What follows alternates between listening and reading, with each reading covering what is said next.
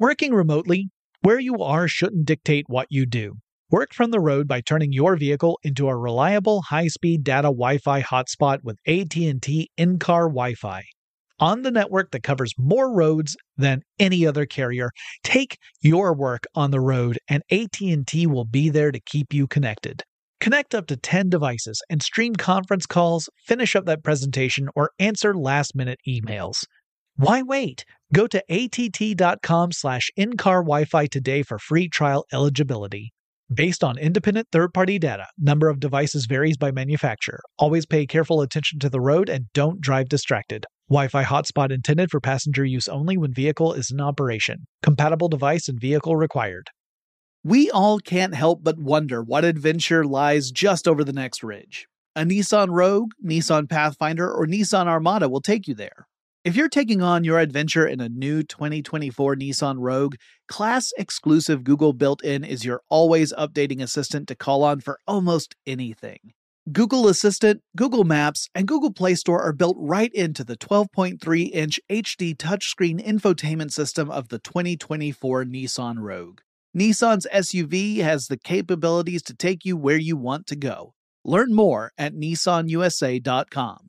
No surprise here, but you know I gotta have my devices when I travel. I would be lost without my smartphone. I use it for directions, to find things to do, and most importantly, where to eat. I rely on it as a digital music player to enhance my experience as I explore a new place. Oh, and sometimes I even use it to make calls and stuff. That's the kind of traveler I am. And if you travel, you know what kind you are too.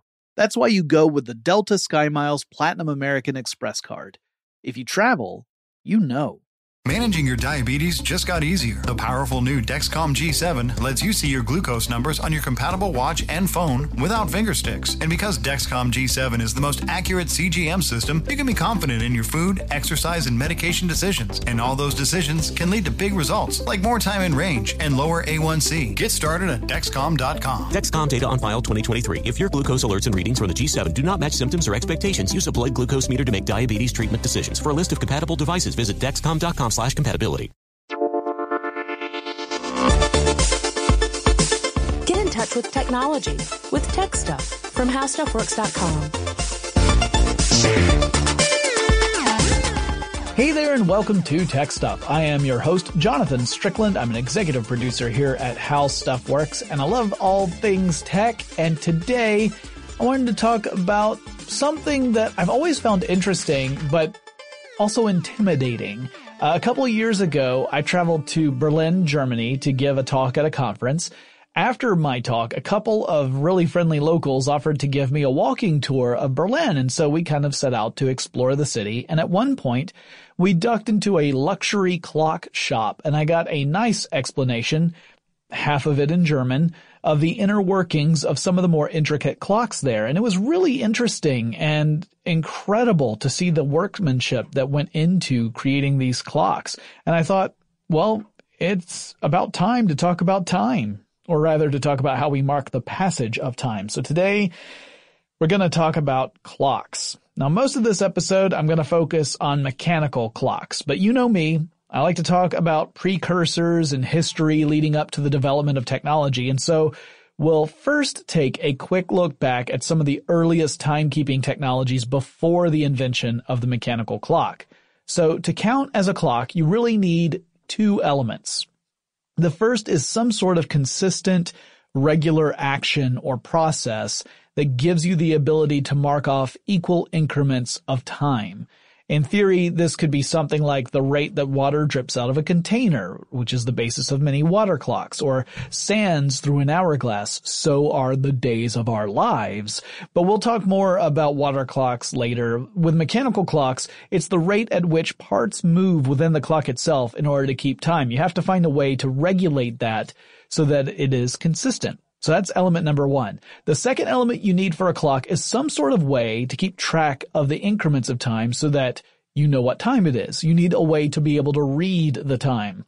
So early clocks, some of the early uh, mechanical clocks that came out of Europe didn't have a dial or a face or hands or anything like that. they were really automated systems to chime bells. So it was the chime of the bell that would indicate what the time was. That was the best you could do. But later on, it would be a mechanical clock with a dial and a face uh, with hands on it, and that would be the part that tells you what the time is. So it's not enough that the clock keeps time; it also has to communicate that or display it in some way. So those are the two elements you need for it to be a clock. Now, since ancient times, people have found ways to mark the passing of time. Uh, everything from various versions of calendars to massive structures that could tell you all about uh, when certain things are going to happen, like equinoxes. I mean, you've heard about uh, structures like Stonehenge, but if you're talking about time as in dividing up the increments of a day, you kind of have to look at the peoples of Sumer and ancient Egypt and their use of sundials. The most primitive type of sundial would be a stick stuck in the ground, and you could mark the passing of time by observing where the stick's shadow falls as the sun's position overhead changes throughout the day. Sundials tend to be a bit more robust than a stick stuck in the ground. The sundials of ancient Sumer were pretty much gone by the time historians got around to documenting these kinds of things, but there were still some that existed in Egypt. Now we know that the ones in Egypt were predated by the ones that were in Sumer, but we just don't have any examples of those. So, uh, in Egypt, you could find things like obelisks. Uh, the obelisk dates to at least 3500 BCE, before Common Era.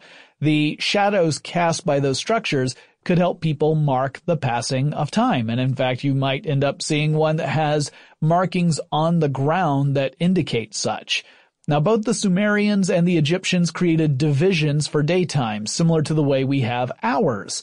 The Egyptians created 10 segments of daytime between uh, and between two and four for nighttime. But of course, you couldn't track nighttime with a sundial because for a sundial to work, you kind of need a sun.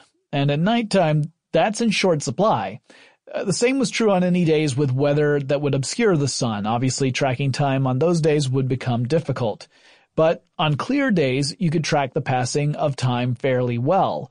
The Egyptians would create markings on the ground that would indicate the time of day, so you'd see where the shadow falls. If it falls in a particular section, then you know it's time for lunch, or I don't know, to listen to the new Bangles single. If the Earth's axis didn't have a tilt to it relative to the position of the sun, this would be a consistent way to track the time of day. But because of that tilt, during different parts of the year, the sun will occupy a slightly different part of the sky. Uh, this also depends upon where north or south of the equator you are. If you're right, if you're very close to the equator, the variation is slight, but the further away you are from the equator, the greater the variation is. And because of that tilt during different parts of the year, the sun will occupy those different areas of the sky, meaning the shadow that it casts on the ground from any object is going to be different at one time of year than at a different time of year. The Egyptians had all this sussed out, and they would include indicators for the time of year so that timekeeping could remain fairly accurate. And it was easy to see which days were the longest and the shortest because on the longest day, the obelisk would cast a longer shadow because the sun would appear lowest in the sky as it crossed overhead. On the shortest day, the shadow would be short as the sun would pass closer to directly overhead. So little indicators there that could tell you more about the time of year. Now, the fact that the Earth is round, sorry, flat earthers, it also meant that you couldn't just design a universal sundial that's going to be accurate wherever you go all year round. As you travel north or south, the angle of the sun's light hitting your sundial changes.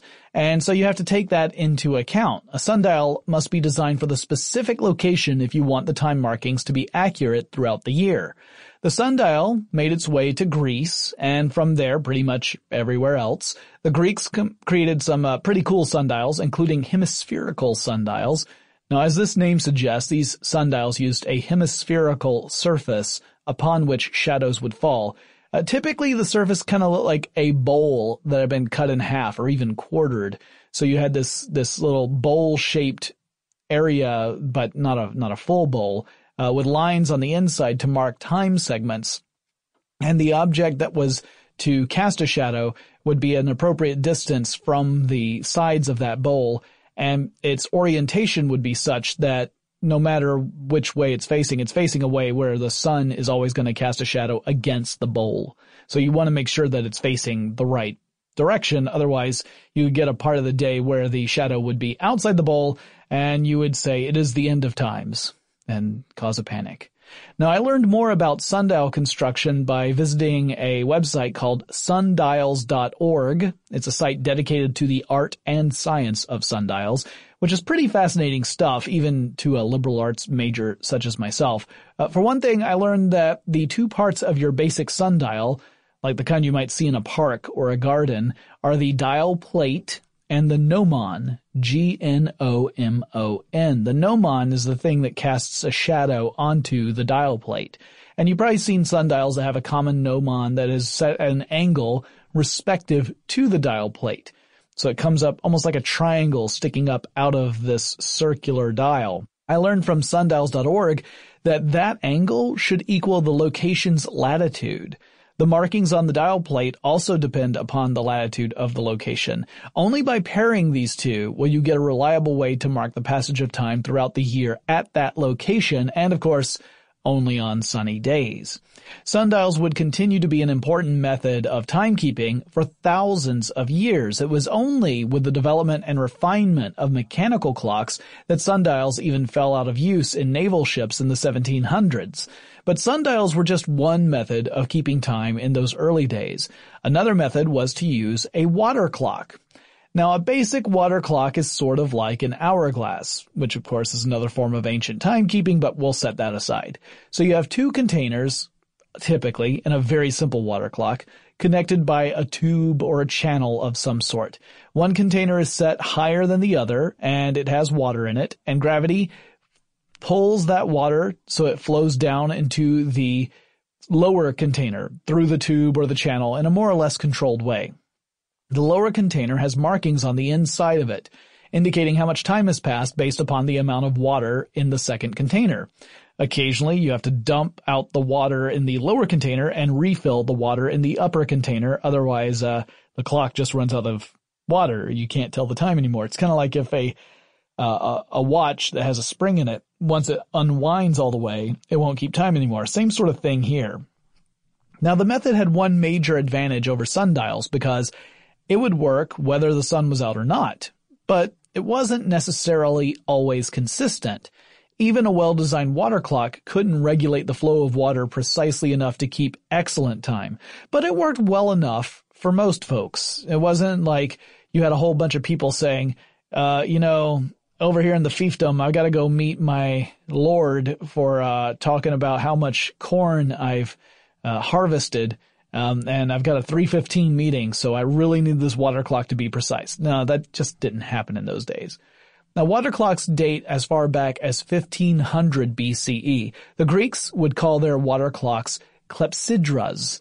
Now, that actually means water thieves, as the word comes from kleptein, meaning to steal, you might have heard the term kleptomaniac, that's someone who has a compulsion to steal things, and hydor, which means water. They started using water clocks around 325 BCE, and then since then everyone uses clepsydras to be the term for water clocks, and there are several variations. Uh, I described the simple one just a second ago, but others might involve one vessel dipping water out of a small hole into a second vessel which has uh, markings on this inside to indicate the passing of time, or you could have a single vessel with markings on the inside that are revealed as the water level decreases when water drips out of it. So in other words, you create a small hole in a vessel, you fill the vessel with water, and it's sort of a reverse of what I was talking about before. The more water leaks out of the container, you see more markers telling you what hour it is. Uh, in North Africa, people would mark time by placing a metal bowl with a hole in it inside a larger container of water. And they marked the passing of time by the sinking of that metal bowl. It would sink within a certain amount of time, and that method was used in some parts of Africa as late as the 20th century. While many water clocks were simple, some were devilishly complicated. For example, the water clock tower built by Su Song in the 11th century CE. Historians descriptions of Su Song put him in that rare category of humans that includes other amazing polymaths like Leonardo da Vinci. He was a cartographer, he was a mathematician, he was a physician, and he was a horologist. Now that last one essentially means he was a clockmaker. Su Song and a team of mathematicians came up with the idea for the mechanics that would make the clock tower possible. The tower was pretty tall. Uh, it had inside of it several levels, like it, was three stories tall. The top level had a model of the universe on it. The middle one had kind of a, a, a globe to show you what constellations would be where at what point of the year. So sort of an astronomical slash astrological clock. And then the base level had the actual timepiece itself uh, there was a vertically aligned water wheel, which was 11 feet in diameter. So think of a wheel on its side. Uh, it's, it's, you know, vertically aligned. It's got scoops on the outer edge of it. Uh, water would flow from a giant container through a narrow slit at the container's base, and that water would then fill whichever of the 36 scoops mounted on the outside of the wheel was level with that, that drainage spot. So water flows out of the container and it starts to fill up that, that scoop. Once the scoop got heavy enough, the wheel would rotate, which in turn would power all the other gears in the tower and help keep time. Now a series of horizontally aligned gears on this tower had small figurines mounted to the outer edges. So these gears are, are all horizontal, not vertical. So they're at a 90 degree angle relative to the water wheel. The figurines were positioned in such a way to be easily seen through windows of the tower, so if you looked at the tower from the outside, you'd see these little figures in various windows along that side, like three levels of them, with one window uh, showing uh, certain figures that indicate a certain increment of time.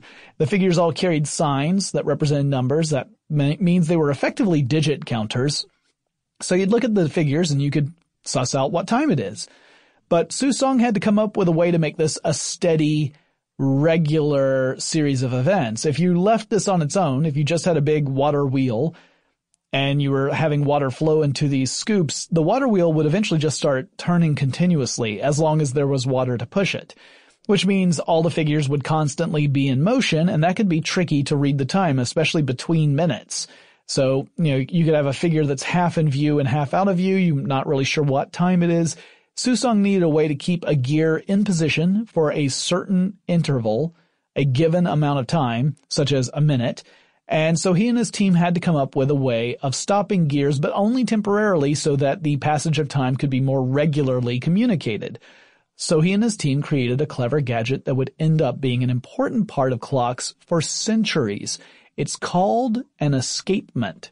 So what is an escapement? Well, we'll go into that in just a bit, but first, let's take a quick break to thank our sponsor. Working remotely, where you are shouldn't dictate what you do. Work from the road by turning your vehicle into a reliable high-speed data Wi-Fi hotspot with AT&T in-car Wi-Fi.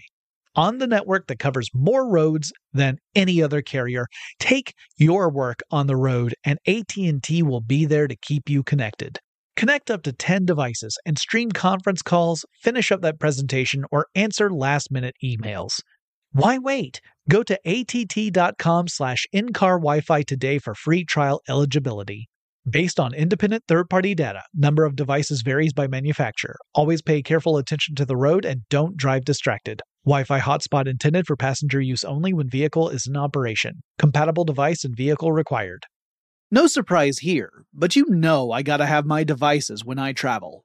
I can't fly without my portable chargers and noise canceling headphones keeping me immersed, and I'd be lost without my smartphone. In a new place, it's my connection to the familiar. I rely on it to get directions around town. I use my smartphone to look up things to do, or, most importantly, where to eat.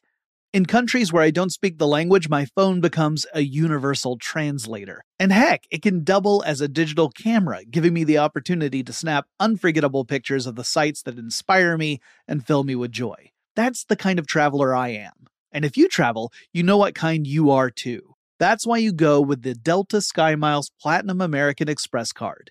If you travel, you know. A spirit of adventure lives inside of us. Nissan's SUVs have the capabilities to transform your spirit of adventure into actual rubber meets the road into the wild, true blue real life adventure. You just need a Nissan and a plan. Or better yet, just a Nissan. You can hop into a Nissan Rogue and discover what comes next. Don't worry, the Nissan Rogue has your back. Class exclusive Google built in is your always updating assistant to call on for almost anything. Just climb in and go, no need to connect your phone. Google Assistant, Google Maps, and Google Play Store are built right into the 12.3 inch HD touchscreen infotainment system of the new 2024 Nissan Rogue. No matter where you roam, you'll stay connected to home. Life is one huge adventure, and every day is a little one. No matter if the ride you're on is big or small, a Nissan Rogue, Nissan Pathfinder, or Nissan Armada can elevate your adventure and push your limits to something new. Your next adventure is waiting for you. Get in a Nissan SUV and go. Learn more at nissanusa.com. Oh, such a clutch pickup, Dave. I know, right? I was worried we'd bring back the same team. Oh, no, I meant those blackout motorized shades. MVP of the room. Blinds.com made it crazy affordable to replace our old blinds. Hard to install? No, it's easy. Even you could do it. Nice. I installed these and then got some for my mom, too. What, you fly across the country to do the install? Nope. Blinds.com can do it all. All she had to do was pick what she wanted. She talked to a design consultant for free and scheduled a professional measure and install. Look at you, Hall of Fame son. Oh, I just picked the winning team. They're the number one online retailer of custom window coverings in the world. Oh, Blinds.com is the GOAT. The GOAT! He shoots! He scores! Go to Blinds.com for 40% off site wide and a 100% satisfaction guarantee. Go right now for 40% off site wide at Blinds.com. Blinds.com. Rules and restrictions may apply.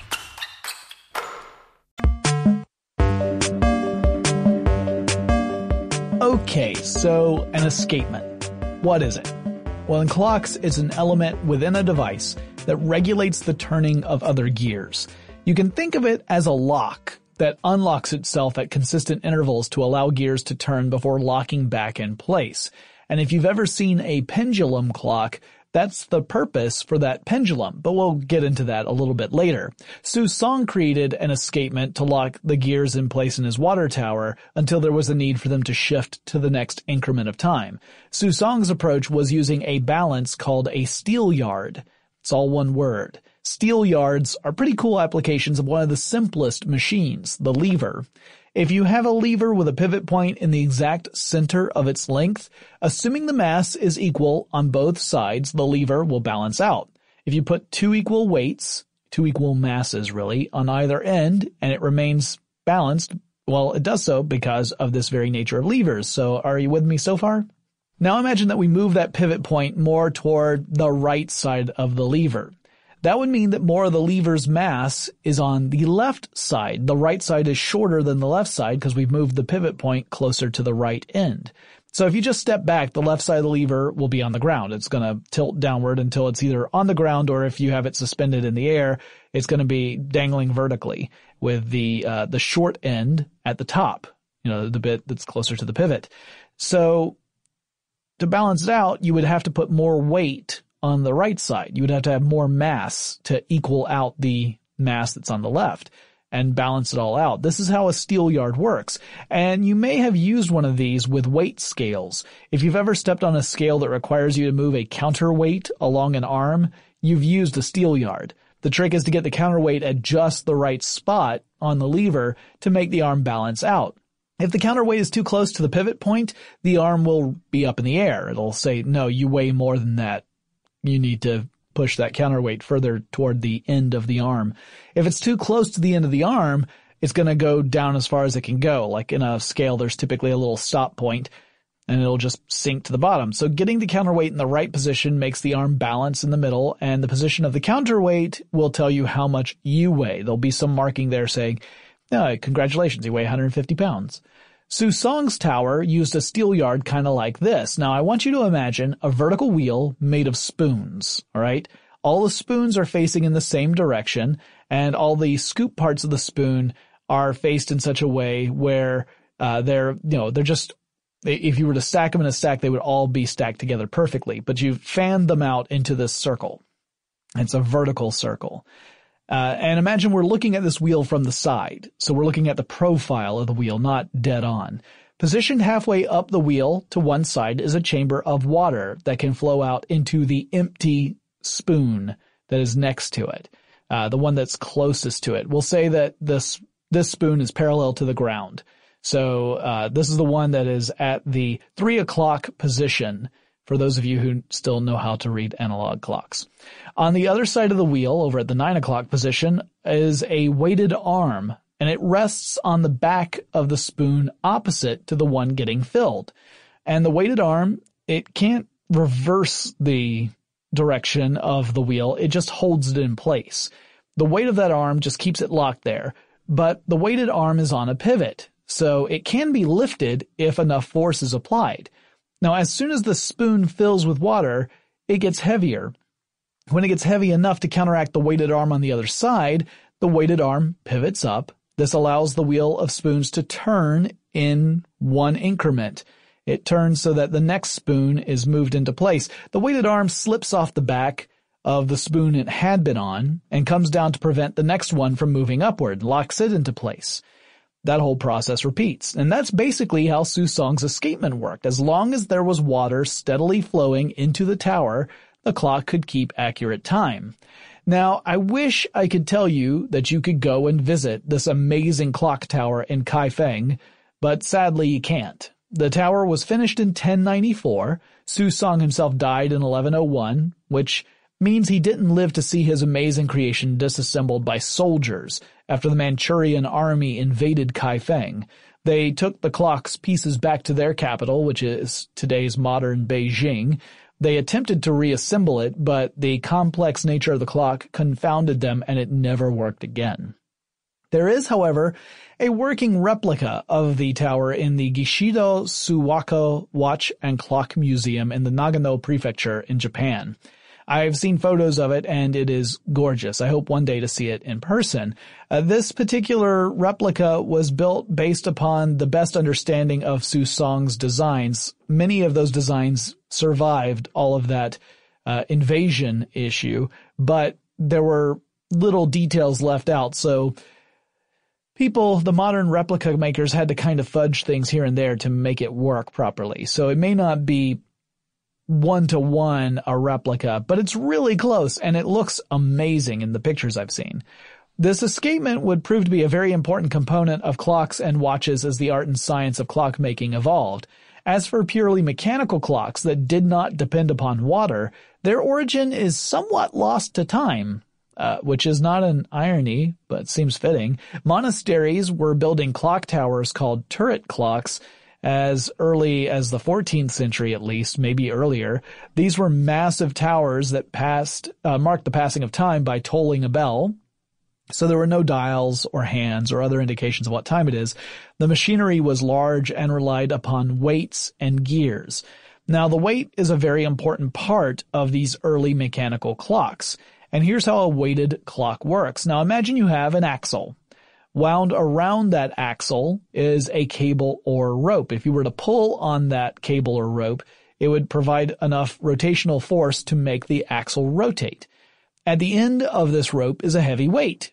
And if you lock the axle into place, the weight represents potential energy, right? It's hanging it suspended above the ground, but the wheel is locked so it cannot turn. That's potential energy. The weight has the potential to move the clock or move this wheel, this axle. Gravity is pulling the weight down toward the center of the Earth, and once you unlock the wheel, it allows that potential energy to convert into kinetic energy. The weight will start to drop toward the ground, and it uh, p- applies force to the rope, which thus applies force to the axle, causing it to rotate, and then it can end up making other elements of the clock move as well. You have gears and pinions and stuff, and they're all interlocked, and that allows for the operation of a clock which ultimately makes a bell go ding dong ding. But here's a problem. Gravity causes acceleration. Things do not fall at a steady velocity. The velocity is always increasing as long as the fall is continuing, at least until you hit terminal velocity. So everything accelerates according to the gravitational pull of the Earth. At least stuff dropped here on Earth does that. If you were to drop something on Mars, it would accelerate according to Mars's gravity, not Earth's gravity, even if it originally came from Earth, because Mars just don't care. But here on Earth, we know gravitational acceleration is equal to 9.8 meters per second per second. So if you drop a weight high enough for it to fall for several seconds, each second that passes will see the velocity of the falling object increase by 9.8 meters. So after one second, the weight is falling at 9.8 meters per second, downwards. During second number two, the weight is falling at 19.6 meters per second, downwards. And so on. It increases each second. The weight's falling speed increases until the weight achieves terminal velocity. I mentioned that earlier. This is the speed an object reaches when the resistance of the medium it is falling through uh, in our examples, we're just talking about Earth, so we're talking about Earth's atmosphere. When it, the resistance of Earth's atmosphere is enough to prevent it from accelerating further, then the object has reached terminal velocity. So eventually falling speed does top out and it remains consistent at that point until, you know, you collide with the ground, in which case the falling speed stops and the splatting speed begins. Okay, but what does that have to do with clocks? Well, remember at the top of the show, I said that a clock needs some sort of consistent, regular action or process that gives you the ability to mark off equal increments of time. If you have an accelerating falling weight, it's tricky to use it as a means for the rest of your structure, right? Because it would have to account for that acceleration. You would have to have some really complex machinery that would operate in such a way to counteract that acceleration. You'd much rather have a regular force that remains consistent in speed and power something that's not going to increase in amplitude over time. And that's where the design of an escapement is so important. The escapement design allows clockmakers to regulate this action and make sure it happens at these regular intervals. Now, the oldest surviving mechanical clock in England is Salisbury Cathedral's clock. The clock dates to probably around 1386, according to historians. This is not necessarily the oldest surviving mechanical clock in the world. There's actually some controversy about that, uh, but this is certainly the oldest surviving one in England. And I saw that clock in person back in 1997. I even had a photo taken of me appearing to set my watch according to the clock, which at the time I considered to be high comedy and let's be honest, I'd probably do the exact same thing today if I were to visit. The Salisbury Cathedral clock originally had what is called a verge and foliot escapement. Now this is a tricky thing to describe in an audio podcast, but I'm going to try and do my best. Imagine that you have a vertically aligned wheel, kind of similar to the water wheel I was talking about, but instead of the wheel's edge ending in scoops, the wheel has pegs sticking out along the rim on one side of it. All right. So uh, one side of the wheel is, is just flat. It's featureless. The other side of the wheel has pegs sticking out right along the edge at regular intervals. This is called the escape wheel. The wheel is on an axle and that axle at some point has a weight attached to it.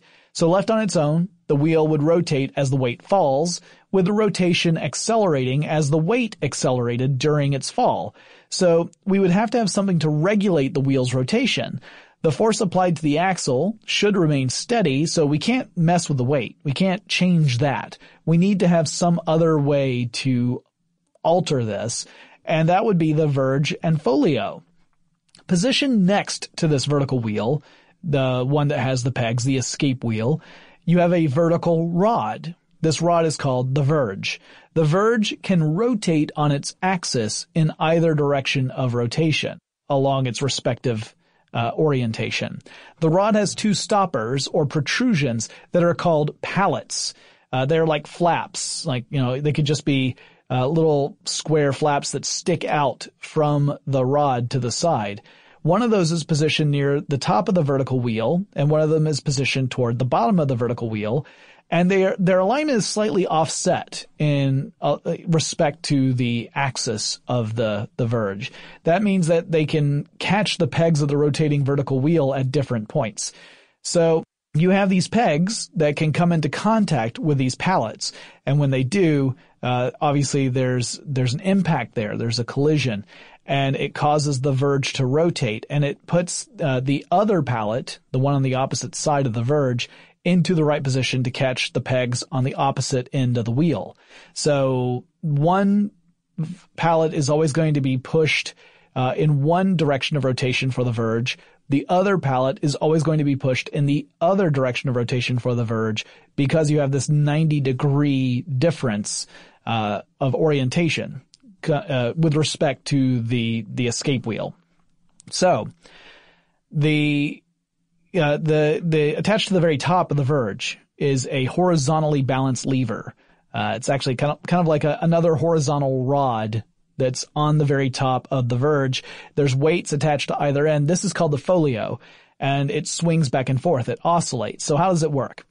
Well, as I said, one pallet is positioned so it catches pegs at the top of the vertically aligned wheel, the escape wheel.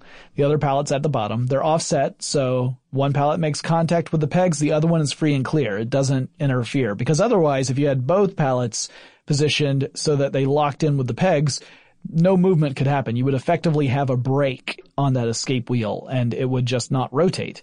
So as the vertical wheel turns, a peg at the top of the wheel catches the top pallet and provides enough force to push it and rotate the verge on its axis. The foliot at the top would rotate accordingly. Now that puts the pallet at the lower end of the the lever uh, in position to catch a peg at the bottom of the vertical wheel, the escape wheel. Because of the alignment of the verge and wheel, this creates a force opposing the direction of the foliot's previous rotation, making it rotate the other way or oscillate. Uh, this is similar to the oscillations of a pendulum, and we'll cover that when we get to pendulum clocks. The pegs will catch the pallets and create this tick-tock sound you hear with a clock. Uh, it's the pegs making contact with those pallets and making the foliot swing one way or swing the other way. The weights on the foliot give it enough inertia to keep it from rotating too far and provide just enough force to regulate the turning of the vertical wheel. The escape wheel is just one part of the clock. The elements that actually track the time, as in the ones that govern the movements of the hands on a dial face or uh, govern when a bell gets struck, that's called the train or wheel work of a clock. These are all the gears that transmit motion to the parts of the clock that illustrate the time or mark it in some way. In the earlier clocks, this was pretty primitive as originally, again, there were no dials or hands to turn. There just needed to be a way to, de- to designate an hour had passed. Later clocks would add an hour hand, but no minute hand. So you would be able to see what hour it was, but that was it. As clocks became more complicated, the necessity for precision increased. Wheels and pinions have to be crafted precisely to transmit motion as steadily as possible in order for this to work. Now, you might wonder what happens when the weight that's providing the force to turn all this machinery reaches the ground. What happens is the whole thing stops. You have to wind the mechanism so that the weight is lifted back to the top, creating that potential energy necessary for the clock's operation. This is true of other mechanical clocks as well, whether the force comes from a suspended weight or a spring. With a spring, you have to wind it to uh, increase its potential energy before you let go, and it starts to convert it into kinetic energy. Uh, in fact, spring-powered clocks would emerge before pendulum clocks did. Peter Henlein of Nuremberg gets the credit for inventing spring clocks early in the 16th century, sometime between 1500 and 1510. Henlein would use a coil of metal wound tightly to provide the potential energy necessary to drive clockwork. The spring would have a natural tendency to unwind and assume its normal shape, so winding it would build up that potential energy, and using an escapement kept the unwinding to a somewhat regular series of motions. And as the coil unwinds, the amount of force it exerts decreases, which actually meant that a clock would start to run more slowly and begin to lose time. To get it going again, you had to wind it up again. Now these early clocks weren't exactly the most accurate. According to the Anderson Institute, the big ones could be off by as much as an hour per day, and they only marked the passing of an hour at a time with no indication for smaller increments. Still, it was a way to keep track of time that didn't require members of the church to track it themselves and then hike up to the top of a bell tower and give it the old toll. And if you're wondering how they told time at night before they had mechanical clocks, it usually involved burning something that had a pretty steady combustion rate. This included candles that would burn at a pretty steady and predictable rate. You'd have to figure out how big your candle needed to be and make the wax as consistent as you could and try to keep track that way. You would just mark it on the candle and when the candle burned down to a certain amount, you knew an hour had passed. It wasn't down to the minute, but it served well enough for the chiming of bells. Now, in our next part, we're going to talk about pendulum clocks. But before I get into that, one thing I want to mention is if the verge and foliot uh, description has completely baffled you, do a search for the terms on YouTube because there are lots of illustrations on there that will show you exactly what I'm talking about. Foliot, by the way, is spelled F-O-L-I-O-T and you can see exactly the mechanisms I'm, I'm mentioning and see how they were able to regulate the turning of gears. And before I get into pendulum clocks, I need to take another quick break and thank my sponsor. Working remotely, where you are shouldn't dictate what you do. Work from the road by turning your vehicle into a reliable high-speed data Wi-Fi hotspot with AT&T in-car Wi-Fi on the network that covers more roads than any other carrier. Take your work on the road and AT&T will be there to keep you connected. Connect up to 10 devices and stream conference calls, finish up that presentation, or answer last-minute emails. Why wait? Go to att.com slash in-car Wi-Fi today for free trial eligibility. Based on independent third-party data, number of devices varies by manufacturer. Always pay careful attention to the road and don't drive distracted. Wi-Fi hotspot intended for passenger use only when vehicle is in operation. Compatible device and vehicle required. No surprise here, but you know I gotta have my devices when I travel. I can't fly without my portable chargers and noise canceling headphones keeping me immersed, and I'd be lost without my smartphone. In a new place, it's my connection to the familiar. I rely on it to get directions around town. I use my smartphone to look up things to do or most importantly, where to eat. In countries where I don't speak the language, my phone becomes a universal translator. And heck, it can double as a digital camera, giving me the opportunity to snap unforgettable pictures of the sights that inspire me and fill me with joy. That's the kind of traveler I am. And if you travel, you know what kind you are too. That's why you go with the Delta SkyMiles Platinum American Express card. If you travel, you know. A spirit of adventure lives inside of us. Nissan's SUVs have the capabilities to transform your spirit of adventure into actual rubber meets the road into the wild, true blue real life adventure. You just need a Nissan and a plan. Or better yet, just a Nissan. You can hop into a Nissan Rogue and discover what comes next. Don't worry, the Nissan Rogue has your back. Class exclusive Google built in is your always updating assistant to call on for almost anything.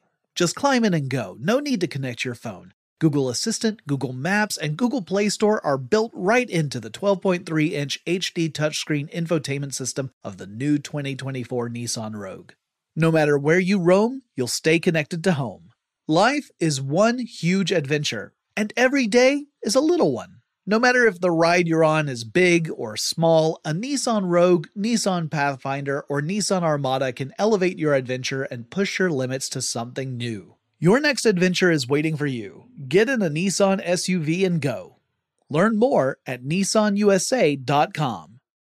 Saturdays are for sunshine, especially for your ears. With another election, ongoing wars, and natural disasters, we know the news can be a lot to take in and we're determined to share the bright side of humanity.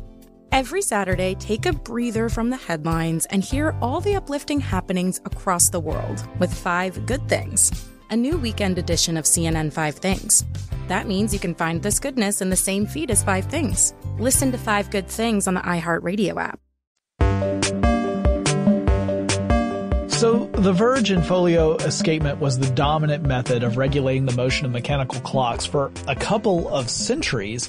But then an Italian smarty pants by the name of Galileo Galilei made an interesting observation. He discovered that a pendulum takes the same amount of time to complete one full swing out and back over and over and over again. The time for one complete cycle is what we call a period. So the period of a swing remains the same even as the pendulum's swing decreases in amplitude. So what do I mean by that? Well, if we were working with a pendulum mounted on a massless rod or a line uh, and had a frictionless pivot, then the pendulum is always going to return to the same height as its initial release. But that's not how the real world works. So let's say you tie a rope to the limb of a tree and on the other end of the rope you tie a bowling ball. and you get on a step ladder and you're far enough back so that the, the line is taut between the limb and the bowling ball and you're standing at a certain level. You're holding the bowling ball right up to your chin with the, that line there. You let go of the bowling ball. And by the way, I say let go. You don't push the bowling ball, but you just let go.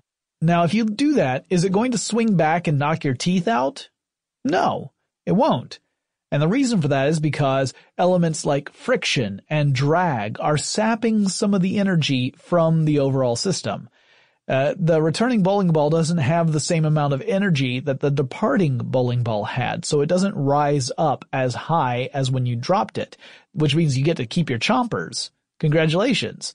Now go brush your teeth. But even though the bowling ball isn't rising up to the starting height of its release, the journey of its swing, its period, will remain the same. That time remains the same, at least for small amplitudes. The story is different if you're swinging that sucker really hard. But for simple pendulums at small amplitudes, this is true. The ball isn't traveling as far on each swing because uh, it's losing that energy to friction and drag, but it's also not swinging quite as quickly per swing. So it's not going as far, but it's also moving a little more slowly, and the overall amount of time it takes to complete one period remains constant. Now that means if you make a pendulum of a precise length, you can create a swing of one second. The period of a pendulum swing can be expressed as an equation, and the period is equal to 2 times pi times the square root of the length of the pendulum divided by gravity's acceleration. Now, ignoring for a moment that gravity's acceleration is not uniform everywhere on Earth due to several factors that really are too complicated for us to get into here, we can simplify this to say that a pendulum of 990 millimeters, or about 39 inches, is the right length to have a swing period of a second. Now Galileo recognized the potential for pendulums in timekeeping, but he never built a clock using one. That honor goes to a Dutch scientist named Christian Huygens, who in the mid-17th century figured it out. He used the oscillation of a pendulum to regulate the motions of clockwork. In many ways, it was similar to the Verge and Foliot design, except instead of relying upon a weighted lever and inertia, Huygens' design relied on the natural oscillation of a pendulum of an appropriate length. So, how does a pendulum escapement work? The escapement still engages a gear, preventing it from rotating freely, and as the pendulum swings, it rocks the escapement so that it disengages with the gear, and the gear begins to rotate. At the end of the pendulum's period, when it returns to its starting point, the escapement is locked back into position and the whole process starts again. But I'm sure you're all wondering how the pendulum keeps moving. I mean, if it's losing energy with each swing, how does it continue for more than just a few seconds? Uh, without adding more energy to the pendulum, it's eventually just going to slow down and stop swinging completely. I mean, I talked about this with friction and drag. Well, Huygens got around this by designing a gear that would give the pendulum a little nudge each time the escapement disengaged. So it would provide just enough force to counteract drag and friction. So it worked. Huygens' initial design was accurate enough to keep time within about a minute per day, meaning you'd only lose 60 seconds during a day-long operation of one of his clocks, which was incredible for the time. And he improved upon his design within his own lifetime. He cut it down to losing only 10 seconds per day, which is not bad for an entirely new method of regulating gear rotation. Pendulums do come with a couple of complications, however. So it doesn't matter what the mass of the pendulum is, by the way. You don't, whatever the bob is at the end of your pendulum, that mass can be anything. It's, that, it's immaterial. It's the length of the pendulum that's, that's important, not the bob, the mass of the bob. Uh, except that you don't want something so massive that's going to cause damage to the clock itself. But that pendulum's length is incredibly important, and this is where we get into some trouble because of temperatures. Most pendulums are made of metal, and metal has a tendency to expand in the presence of heat or contract when it gets colder. And since a pendulum's period is dependent in part upon its length, this poses a problem. A precisely designed pendulum might swing at exactly one second per period, but, or have a period of one second is the more appropriate way of saying that, but if the length of that pendulum were to change, it would no longer be true. The period would be slightly off from a second. And that would be enough to cause errors in timekeeping. clockmakers recognize that issue and they try to fix it in different ways. The most common way was to use alloys of metals for pendulums. So an alloy is a combination of two or more metals. And one of the interesting features of alloys is that you can mix together metals that have different coefficients of expansion. So if you do this carefully enough, you can cancel out the effects of temperature to a, a great deal. So for example, you could use zinc and iron or brass and steel and pair them together in this way. And that ends up reducing that effect so that the clock can be more accurate no matter what the temperature happens to be. For a pendulum clock to be really accurate, you have to reduce the impact, the impulse uh, uh of the impulse of the turning crown wheel. Uh, the crown wheel is the element that the escapement locks into. So you have to reduce the impact of its motion on the pendulum itself. It needs to give just the right impulse to keep the pendulum from swinging and no more or less than that. Ideally, it would be uniform every single time, meaning you'd have very precise distances between pegs on the crown so that its impact on the escapement would remain consistent no matter where it is in the crown wheel's rotation. There was a guy named Edward Beckett who later on would be lorded and would be known as Lord Grimthorpe, which is possibly the coolest title I've ever seen. He invented what was called the double three-legged gravity escapement, which honestly sounds like a routine you'd see at Cirque du Soleil. But in fact, it was a particular arrangement that allowed for extremely consistent operation. He used it to build an enormous clock over at Westminster. Uh, the clock is world famous, and actually people generally call it by the name of the huge bell that is also in that clock tower, and people just call the whole thing by the bell's name. That bell's name, by the way, is Big Ben. I would describe to you how his escapement works, but I'm pretty sure my brain would melt as I tried to do this without the use of visual aids. Fortunately, there are videos about the double three-legged gravity escapement on YouTube that show exactly how this works, and it is fascinating. I, I, it really drives home the fact that engineers are remarkable people who are way smarter than I am. And I highly recommend you go and check these videos out to get an appreciation for the actual clockwork that makes the regulation possible. And that pretty much wraps up this episode of Tech Stuff. But there's a lot more to talk about with watches and clocks. I'm sure in a future episode, I'll tackle things like quartz watches, which rely upon the peculiar piezoelectric qualities of quartz. And I'll talk about other types of timekeeping, things like atomic clocks and how those work. But for now, I'm going to say it's time to conclude this episode and remind you the next time you look at a clock, Think about all the amazing work it took to make it all work out properly. From physics to mathematics to engineering to craftsmanship, a clock represents lifetimes of genius. So take some time to appreciate it. If you guys have suggestions for something I should cover in a future episode of Tech Stuff, or maybe there's a guest you would like me to try and book on the show for an interview, or a guest host to talk about a specific topic, let me know. Send me a message. The email for the show is techstuff at howstuffworks.com, or you can always drop me a line on Twitter or Facebook. The handle for both of those is techstuffhsw. Remember, we've got an Instagram account. You can see all sorts of cool and interesting tech related images that Crystal has been posting to that. So check that out. And of course, I record this show on Wednesdays and Fridays.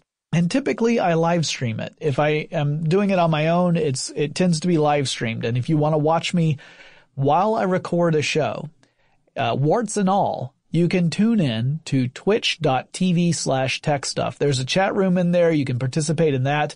And whenever I take a break, I'm happy to chat with all of my fans in there and, uh, and answer any questions. Sometimes you guys point out things that I need to address. Like maybe I gave an explanation that was a little too vague and I should go back and, and suss it out a bit more. And I really appreciate it because it means that the podcast everyone gets ends up being better as a result. So you guys can help me out if you like, or just hang out and make jokes. That's also cool. I, I have no problem with that. Twitch.tv slash tech stuff. Hope to see you there. And I'll talk to you again really soon.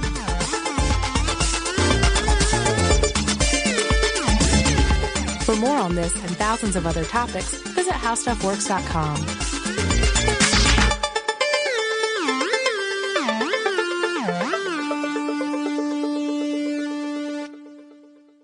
Does money stress you out? Let Facet flip your financial chaos into clarity. Finding Facet immediately put us at ease. Facet's innovative approach to financial planning ensures your money works as hard as you do, enabling members to experience the joys of having your finances in order. And that makes us Facet for life now, I guess. Visit facet.com, F A C E T.com to learn more. This ad is sponsored by Facet. Facet Wealth is an SEC registered investment advisor. This is not an offer to buy or sell securities, nor is it investment, legal, or tax advice. These testimonials are from current Facet members who are not compensated. All opinions are their own and not a guarantee of a similar outcome. We all can't help but wonder what adventure lies just over the next ridge. A Nissan Rogue, Nissan Pathfinder, or Nissan Armada will take you there. If you're taking on your adventure in a new 2024 Nissan Rogue, class exclusive Google built in is your always updating assistant to call on for almost anything. Google Assistant, Google Maps, and Google Play Store are built right into the 12.3 inch HD touchscreen infotainment system of the 2024 Nissan Rogue. Nissan's SUV has the capabilities to take you where you want to go. Learn more at nissanusa.com. As someone who lives for politics, when a major scandal unfolds, it was shocking. I have to know what were they thinking? Backroom deals, huge amounts of money, CIA secrets, sets off a firestorm in Washington, affairs. No way this guy's got a mistress. Corruption. I knew I was a dead man. Warning it's even messier than you thought. United States of Scandal with Jake Tapper, Sunday at 9 on CNN. Welcome to the Scene to Scene podcast. I am your host, Valerie Complex. Today, I am chatting with Ji Young Yu. Ji Young stars as co lead in the six part limited series Expats. I think I learn a little bit with every character that I play. I think usually I play a character and it causes enough introspection that I learn something about myself. I honestly can't gush enough about Freaky Tales. I'm so excited to share it with more people. If you like what you hear, be sure to review, like, and subscribe to the Scene to Scene podcast